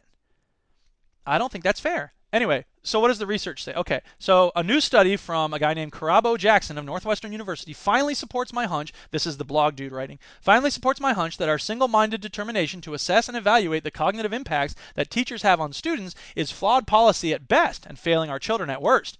First, he discovered that non cognitive skills and abilities like motivation, determination, and self restraint are a better predictor of future success, particularly for struggling students, than the cognitive skills measured by standardized tests. Perhaps more importantly, he discovered that some teachers are good at increasing the cognitive skills of their students, and other teachers are good at increasing the non cognitive skills of their students, but most teachers are not good at increasing both cognitive and non cognitive skills. In other words, if you're teaching to the, this is me now, this, if you're teaching, me as in Eric Piotrowski, uh, if you're teaching kids to, to memorize, you know, dates and, and numbers, then you're probably not teaching them very well about getting back on the horse when you fall off and, and, and trying to solve problems creatively and being motivated and stuff like that. So, the, the you know, what's most important for us to teach kids. And the more we emphasize the standardized testing model of regurgitate, regurgitate, regurgitate, the less effective kids are going to do in real world stuff that actually matters to help them become lifelong learners. So here's a quote from the actual research report. Quote, teacher effects on test scores and teacher effects on non-cognitive ability are weakly correlated such that many teachers in the top of test score value added distribution will also be among the bottom of teachers at improving non-cognitive skills. This means that a large share of teachers thought to be highly effective based on test score performance will be no better than the average teacher at improving college going or wages. Because variability in outcomes associated with individual teachers that is unexplained by test scores is not just noise, but is systematically associated with their ability to improve typically unmeasured non cognitive skills, classifying teachers based on their test score value added will likely lead to large shares of excellent teachers being deemed poor and vice versa. End quote. In other words, sometimes the things that are most important are impossible to measure, and the things that are measured are often not the most important things. Um, meanwhile, 100 education experts write to the Independent to protest misguided UK education reform. Um, this is an article that's been a little controversial. It's in the Independent UK, but um, some people have written in criticizing the language and the, the writing style of this complaint, and it says, oh, it's proof that these experts, so-called experts, don't know what they're talking about whatever. I, I, I, like what they have to say. The proposed curriculum changes uh, consists of endless lists of spellings, facts, and rules. This mountain of data will not develop children's ability to think, including problem solving, critical understanding, and creativity. Much of it demands too much too young. Uh, this will put pressure on teachers to rely on rote learning without understanding. Inappropriate demands will lead to failure and demoralization. The learner is largely ignored. Little account is taken of children's potential interests and capacities, or that young children need to relate abstract ideas to their experience, lives, and activity. Amen. Um, Black Agenda Report. Why isn't closing 129 Chicago public schools news? Uh, this is from a group called the Black Agenda Report. It's not news because school closings and school privatization, the end game of the bipartisan policies of the Obama administration, Wall Street, the U.S. Chamber of Commerce, a host of right wing foundations, and deep pockets and hordes of politicians in both parties, from the president down, are pushing down the throats of communities across the country, are deeply unpopular. The American people, and especially the parents, teachers, grandparents, and other residents of poorer neighborhoods where closings and privatization are happening, emphatically don't want these things. Chicago's teachers have done what those in New York, Houston, Dallas, LA, and others have not, and spent their union dues funding outreach in collaboration with parents across the city, so neighborhood hearings on the school closings are packed to overflowing with outraged parents, indignant local business people, angry teachers, and concerned students. If CNN, MSNBC, or Fox News gave the school closings and privatization story a fraction of the coverage they gave deceptive and dishonest pro privatization movies like Waiting for Superman and Won't Back Down, the outrage against the move to privatize education would become unstoppable. You tell them Black Agenda Report. Uh, and then speaking about Florida, where I used to live, we are the boys from old Florida. Except I think they changed it to like we are the kids of old Florida or something like that. Anyway, uh, this is from cloakinginequality.com, and the headline is "Water into Wine: Jeb Bush cheapistas and education reform." This is about uh, Jeb Bush, the governor of Florida, has for years implemented this thing called the A Plus Plan, and it basically was a precursor to No Child Left Behind. It has everything to do with this privatization push, vouchers, uh, punitively, the use of punitive evaluations. I think that's the thing that really I wonder most about the difference between the current push for uh, evaluating schools and, and, evaluating teachers with, with very big magnifying glasses, uh, the way that it's done in the United States and the way it's done in the UK. Because I wonder if there's the same punitive thing done in the UK when a school doesn't do when is graded failing, or if teachers are graded as you know not doing a good job. Um, there's so many questions to be asked there. Anyway. So here's what this piece in cloak, what is it, cloakinginequality.com says about Jeb Bush and the conservative business model education reform movement in general.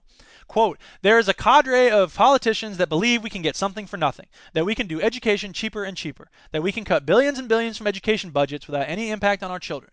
What is common in all of the cheapistas, new word for educational reformistas who believe we can turn around education on the cheap, proposals is that we can save the taxpayers a buck and skyrocket test scores if we just adopt X online education, vouchers, charters, etc., etc. The Jeb Bush posse from Florida has been essentially arguing this logic trail nonstop. Whether it's Jeb's Education Foundation that was discussed elsewhere on this site or former Jeb underlings that I have encountered, the basic narrative is that Florida turned water into wine. A miracle. The National Education Policy Center has also looked at the data from Florida and studied the Heritage Foundation's glowing analysis of Florida's educational reforms. Their conclusion the central analysis compares average test scores of students in the nation versus Florida without considering key group differences, an oversight that leads to erroneous casual, causal interpretations on effects of reforms using purely prescriptive data. The report further ignores group differences resulting from the state's mandatory grade retention policy for the weakest readers in grade 3. This policy driven increase in grade retention rates spuriously inflated the average scores of grades 4 students on state and national assessments, making racial achievement gaps narrower. The report also fails to examine test score data on all subjects and grade levels, instead, relying only on grade 4 reading, which showed the most positive results. Finally, although a great deal is known about the reform policies the report promotes, it neglects this research literature. These serious flaws call into question the report's conclusions. End quote. So once again, I feel like we have an, a, a, a, story about a miracle being done, uh, amazing things being done to change schools, not through paying more or for smaller class sizes, but through education reforms that put a focus on testing. But then we look into it and it looks like they're probably just shuffling the numbers around.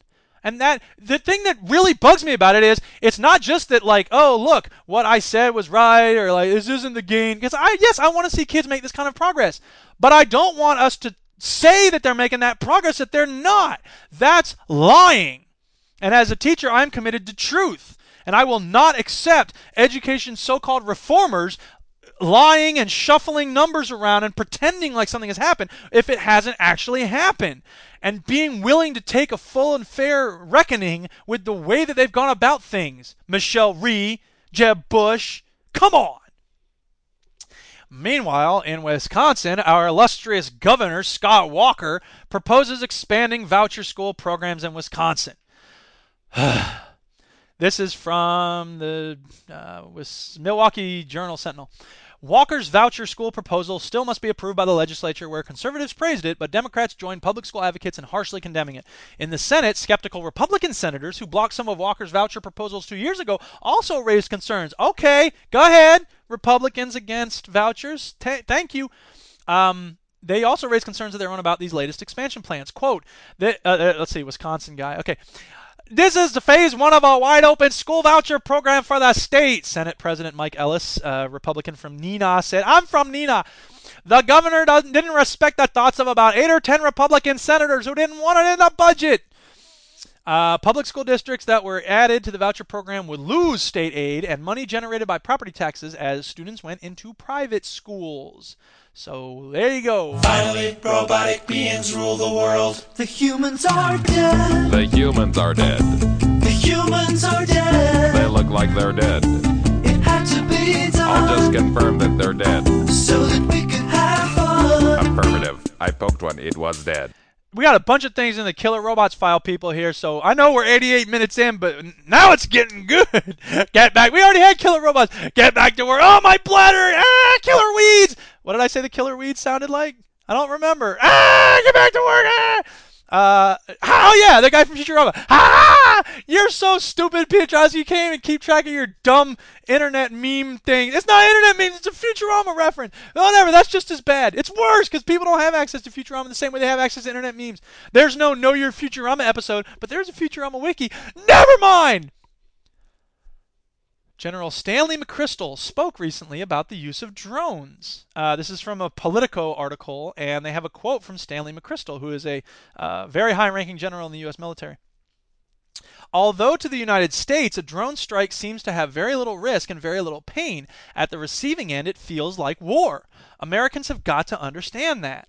If we were to use our technological capacities carelessly, I don't think we do, but there's always the danger that you will, then we should not be upset when someone responds with their equivalent, which is a suicide bomb in Central Park, because that's what they can respond with. End quote. Yeah, that's pretty much it. Um, I, I, I don't. I, I disagree with him about using. I think we do use our technological capacities carelessly, and uh, and that's why we see suicide bombs going off. And we should stop killing innocent civilians with flying robots and start sending out the Borg with the killer weeds. Ah! Don't, don't, don't, don't! Uh, fortunately, there's a news story that will calm anybody's fears about robots that want to kill us. Because the headline is Pentagon robot hurls concrete blocks. Dude, there's video. Boston Dynamics Big Dog was already one of the most advanced and terrifying robots on the planet who am I? I'm reporting from Gizmodo.com. Uh, well, it just got scarier because now it can accurately throw cinder blocks at you while on the march. I'm not making this. There's video. Go watch the video. The robot built by Army Research Laboratory Boston Dynamics is designed to tramp across uneven terrain, and it does a good job of it. But now it's got an extra arm which it can use to pick things up. But it's not that straightforward. The robot coordinates the arm's movement with its legs and torso to really put its back into throwing objects, like the cinder block in this video. You don't want to get in the way. Or go on the bathroom break. What are you doing over there? Nothing. ah, my face. The cinder block hurts so much. Ah! Get back to work. ah, cinder block to my face. Ah, let letter opener to my shoulder. Ah, ah. Uh, and Jason, oh, thank you very much for sending me this. Marionette bot fuses Kinect and mannequins. Oh boy! Japan has found new heights, depths. Uh, this is from Joystick. Uh, of creepiness today with the United Arrow Marionette Bot, a custom Kinect hack pairing Microsoft's motion tracking camera with display mannequins. Basically, you stand in front of it and you do the Harlem Shake, and the robot will do the Harlem Shake, or the mannequin in the window of the store. So they have people like spending hours in front of these windows. Like, eh, it's good. Look, it's the Minister of Funny Walks. Uh, let's buy that shirt. The mannequins of United Arrows clothing store mimic the poses and movements of passerby. It's billed as a marketing effort in the video above, despite being the stuff of nightmares. Get back to work! Ah, oh, cinder block to the face. Um, I don't know why you would shout cinder block to the face if you had a cinder block thrown at your face. You probably wouldn't shout cinder. That would be the end of it. Uh, ha ha ha! People being killed by cinder blocks. Business Week also had an article about tongue computers. But you don't know about tongue computers? It's the latest thing. It's awesome. Get back to work. Ah no! Ha ha! Ah, get stabbed by the opener. Consider the tongue. This is Business Week. Consider the tongue. A tongue. A what? A tongue. A tongue. Yeah. Uh, Ricky Gervais and Carl Pilkington. I pretended to grab a tong. Uh, it's you're trying to grab a tongue. You could use a pair of tongs. Consider the tongue. It's sensitive yet muscular, packed with taste buds and nerves, and without its acrobatic ability, humans wouldn't be able to eat or talk. It's true. Thank you, tonguey. You're welcome, Eric. It's also our most versatile sense organ, and some computer engineers say it's underused. WICAB, a Middleton, Wisconsin-based company, on Wisconsin, on Wisconsin, on Wisconsin. I don't know how any songs about Wisconsin go. There's a song called On Wisconsin, but I have no idea how it goes. They sing it at sporting events. Guess who doesn't go to sporting events and is stabbing himself in the arm with a letter opener? uh, WICAB has designed a small square array of electrodes for the blind. When placed on the tongue like a lollipop, cue the uh, Uh, Lil Wayne song. Ah, you see what I did there? I'm hip. I know about those rappers of today. Uh, it turns the feed from a video camera into a pointillist pattern of tactile stimulation. The sensation is like sparkling water or Pop Rocks candy, but after time and practice, blind users report the paradoxical sensation of seeing with their tongues. Okay, that's pretty cool. I just wonder how soon it becomes tongue computers are now mandatory at this Tesco. Unload that faster. I can't move any faster. Ah, stop stabbing me. Ah, cinder block to the. Uh, yeah. Print your own AR-15.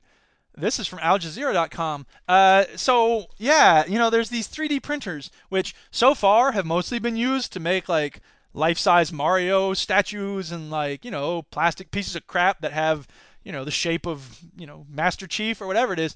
But things are going to get critical, and you can use them for other things. Uh, while 3D printers are still in the testing phase, a downside of the new technology is already becoming apparent. A U.S. company has come up with a blueprint to create gun parts using a 3D printer. One can now get the designs and print their own AR 15 assault rifle with just a click. How interesting is that? Uh, thanks, Duchess, for the article about dogs understand human perspective, according to a study from NatureWorldNews.com. A recent they didn't do the research, I'm sure. Uh, no, it was from the University of Portsmouth's Department of Psychology. A recent study reveals that dogs are much likely, much likely, much more likely to steal food in the dark when humans cannot notice them, indicating they understand a human's perspective. The study, conducted by Dr. Juliane Kaminski of the University of Portsmouth's Department of Psychology, claims that when humans forbid the dog from eating the food, he is four times more likely to steal the food that he was forbidden to eat in the dark. Interesting. Um, Business Week also had. Uh, did I not talk about this? I must have talked about this to my friends and then like thought I talked about it on the podcast. If I've already talked about this, I apologize. This is the last article in the Killer Robots file, and it's absolutely fascinating. The uh, Business Week, and it's uh, the headline is First came the Russian meteor, now the meteorite deals people are selling chunks of the meteorite, or at least claiming to. Here we go. Meteorites are subject to the laws of supply and demand that govern earthly objects, says Mark Ford, a longtime coll- collector. Collector! There are people who collect chunks of meteorites that fall to the earth. A longtime collector who is chairman of the British and Irish Meteorite Society. Chairman of the British. Some meteorites fall in just a few kilograms, and they tend to be more valuable. Ford says he's heard of some particularly rare specimens fetching as much as $1,000 per gram. Dude, Walt, forget about the blue meth. Go get some meteorites. However, the Chelyabinsk meteor, the one that fell in Russia, right? NASA estimated its weight at between between 7,000 and 10,000 tons, which means lots of meteorites probably fell and prices are likely to be lower. That's the good news for potential buyers. The bad news, Ford says, that quote, if you buy now, you'll pay too much. Uh, prices typically plummet after the initial excitement of a major meteorite fall, he says. An even bigger risk is that what you buy won't be a meteorite at all. Russian authorities have issued a stern warning to online vendors saying that police, quote, will be monitoring advertising around the clock. How would you like that to be your job as a Russian police officer? This is a horrible job. Uh, look at the website again. It's uh, selling bullshit. Uh, let's go beat them up. They go have a camera in our dashboard because everyone has that here in Russia. Why are you talking like Yakov Smirnoff? Because he's from Russia. Uh, nice to see you. Uh, anyone selling phony meteorites, quote, will be immediately prosecuted. Uh, exactly how Russian police are going to authenticate meteorites was not explained. We have a man in the back room. We feed him a little bit of it. If he doesn't die, it's a fake meteorite. Uh, in the meantime, Scottish dealer. Uh, I just heard three listeners in Scotland go, "Oh, fuck's sake, he's gonna do a Scottish accent next." Um, there's a guy named Elliot who is a dealer, and he, he's a Scottish dealer. He says he has looked at a number of online ads for purported Chelyabinsk meteorites, and so far I haven't seen any meteorites. All I've seen is a lot of old rocks. One particularly imaginative vendor is offering to sell bags of Chelyabinsk topsoil to people who want to search for meteorites in the comfort of their own homes. Buying these is probably not a good idea, as the Chelyabinsk region is home to a major plutonium processing facility that in the 1950s suffered one of the worst nuclear accidents in history. So if you buy a bag of topsoil from Chelyabinsk, you're getting plutonium in the dirt. Here, Timmy, play with this and tell me if you find any big meteorites. Okay, Daddy. Ah, my stomach. Ha ha! Ah, get off it! My tongue, my tongue. Uh, just be glad I'm not doing f- horrible Scottish accents during my bit about the tongue. Uh, Ford advises that would-be buyers. Uh, Ford's the British guy, right? The English dude. Uh, I don't. Uh, uh, uh, uh, yeah, the head of the British and Irish media right now. He might be Irish, but I'm not going to try an Irish accent because I know I suck at those. Ah, cha cha cha cha cha. Uh, the the leprechaun on The Simpsons. Uh, anyway, uh, Ford advises would-be buyers to steer clear of online ads with blurry photographs. That's just a good rule for life. Hello, everyone. My name is Ford. I- I'm here for a life pro tip. If if you're buying something online and it's got blurry photographs, don't buy it. Thank you. Good night. Um, and to look for rocks with jet black outer coating caused by superheating as the meteorite passes through the atmosphere at supersonic speed. That JJ Fad song, Supersonic. Supersonic. Supersonic. Supersonic motivating rhymes are creating. Oh my god, that's my middle school right there. Supersonic. Oh, I'm gonna have to put that on the thing. I'll add that for links to ag, because everyone needs to hear supersonic after they watch a robot th- hurl bricks into someone's face. Uh, so the jet black outer coating is important because that happens when meteorites pass through the atmosphere at supersonic speed. But he adds, there are a lot, there are a lot of black rocks around. Even chunks of tarmac can easily be mistaken for meteorites. So you know, if you if you if you order a bag of topsoil and it's got plutonium in it, and your tongue has has get back to work. Ha ha! Hey, wait, this tongue's the tarmac. this sucks. Uh, one, two, one, two, uh. Ha ha!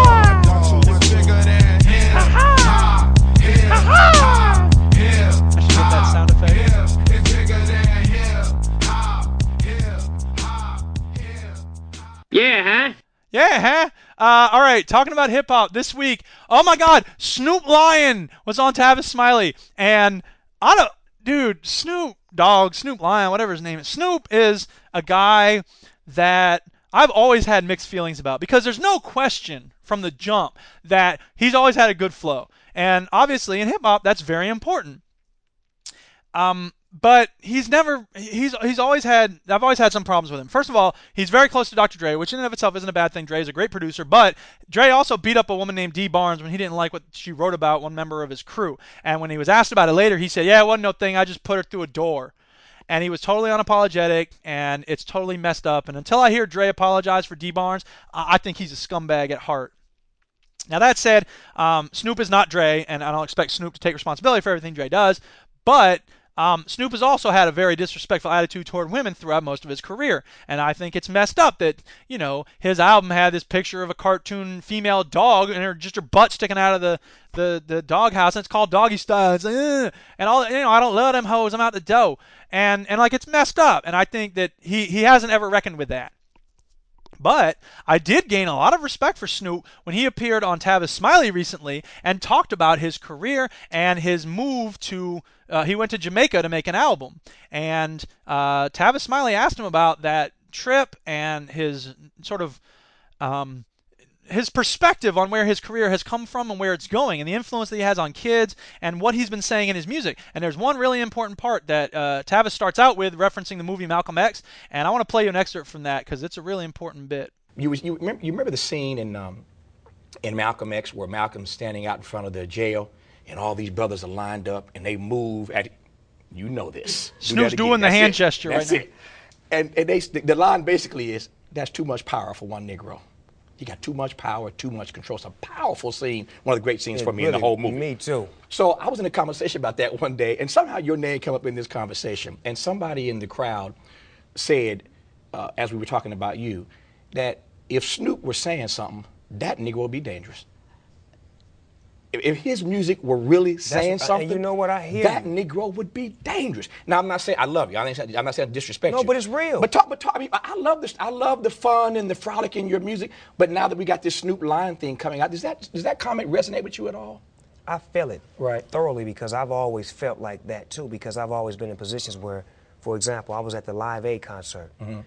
And it was over millions of people that seen it because it was broadcast around the whole world. But we was in London in some big part. Mhm. So I looked to the side of the stage.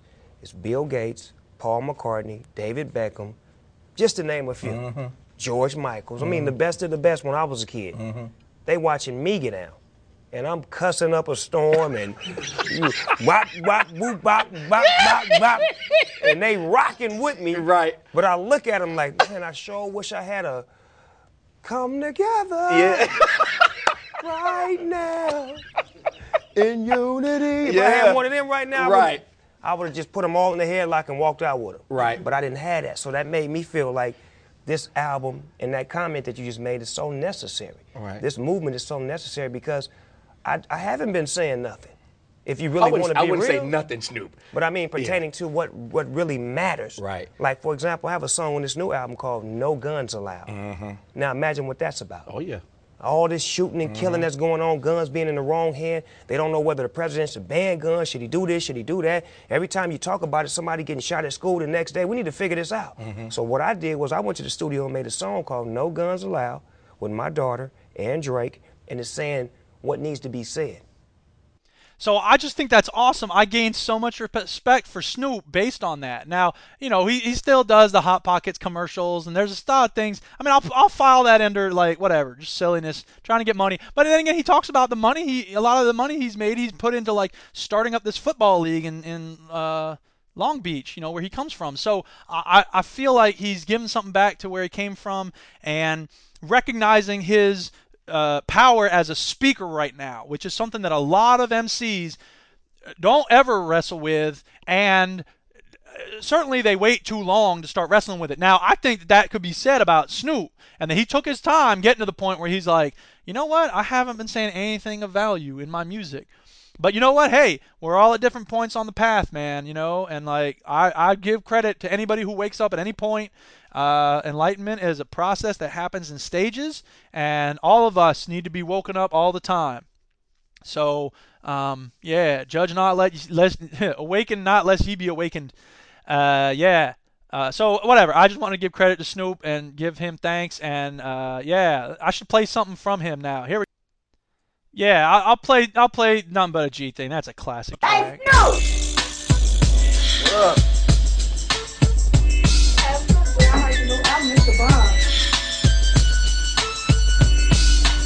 One, two, three into the four. Snoop Doggy Dogg and Dr. Dre is at the door. Ready to make an entrance, so back on up. Cause you know we're about to rip shit up. Give me the microphone first so I can bust like a bubble. Compton and Long Beach together, now you know you in trouble. Ain't nothing but a G thing, baby. Uh, yeah, I didn't realize it was the uh, not the clean version, so I'm gonna go ahead and cut it there. But whatever, you didn't tune in to listen to hip hop anyway. If you like Snoop, then you probably already have that album. You can go play it for yourself. Right now, it's time for us to get to the quote of the week. Friends, Romans, countrymen, lend me your ears. Start repenting cause the end is near. But don't panic, you can't function if you live in fear. Pay attention, you gotta listen to hear. Wait out for men. Cornel West is an American professor of philosophy and religion currently at Union Theological Seminary. He was at Princeton, he was at Harvard before that. He's an amazing guy. He's written a lot of books, Race Matters, Democracy Matters. Uh, he's he's written a lot about philosophy. He was in a really good movie called the uh, the the Life of Reflection. What is it? The the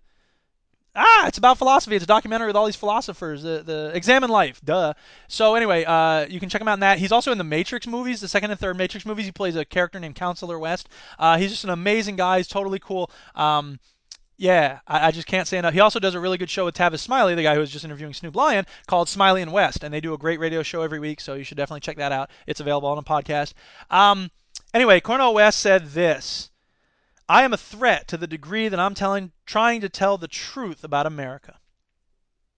So let us all be threats insofar as we must tell the truth about America and about everything else. And speaking of truth tellers, I've got to say at the end of the show, I should have started out with this, but rest in peace, Chinua Achebe, the Nigerian novelist, uh, one of my favorite writers in the world. Uh, he died this week. He died yesterday, actually, the 22nd of March, and it's a it's a loss to the world of letters. Um, I wrote the Wikipedia article about Chinua Achebe. It is a featured article. I'm sure it's been edited a lot in, in the days since he died, but you should still go check it out because you know there's a lot of really good people who um, maintain the integrity of Wikipedia articles, especially when they get edited a lot, like they always do when someone dies. Anyway, um, he's just an amazing guy. He had a really great quote. I should give the quote of the week from Chinua Achebe because uh, it's a great quote. Here, uh, this comes from his book *Anthills of the Savannah*.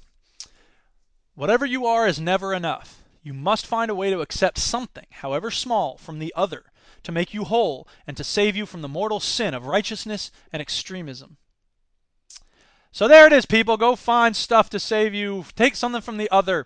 And I'm going to stop talking now. Oh my God, I can't believe how long this thing ended up being 110 minutes. Are you insane? You listen to this whole thing? Nothing else in their lives. Show notes and links to everything in this podcast are on my blog, Didactic Synapse, which is at fbesp.org slash synapse. My website is The Floating Brain of Eric S. Piotrowski, fbesp.org, with links to music and fiction and multimedia and lots of other stuff. Shout outs this week to everybody who listened and all my Scottish listeners and my Canadian, Wisconsin listeners and Australian listeners, I'm sorry for offending you with my horrible uh, uh, impressions and accents. Although I think maybe some of them weren't so horrible. So I don't know. Write in and let me think. Let me let me, let me know what you think.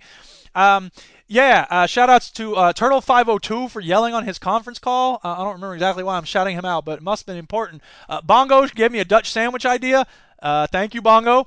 And uh, the Duchess for the news article she sent, Jason Gore, the ones that he sent, and everybody else who sent me things. Um, I don't have a whole lot of time to edit this thing, so I apologize if there's dumb things I forgot to cut out. I don't know what to tell you. I'm a very busy man. Deal with it. Listen, I don't have time to play with the phone here. I got a lot of stuff I got to get done. Thanks for listening, people. Please get in touch with feedback or questions. You can reach me at esp at fbesp.org or you can tweet me at dukescath, D-U-K-E-S-K-A-T-H. I will stop talking now.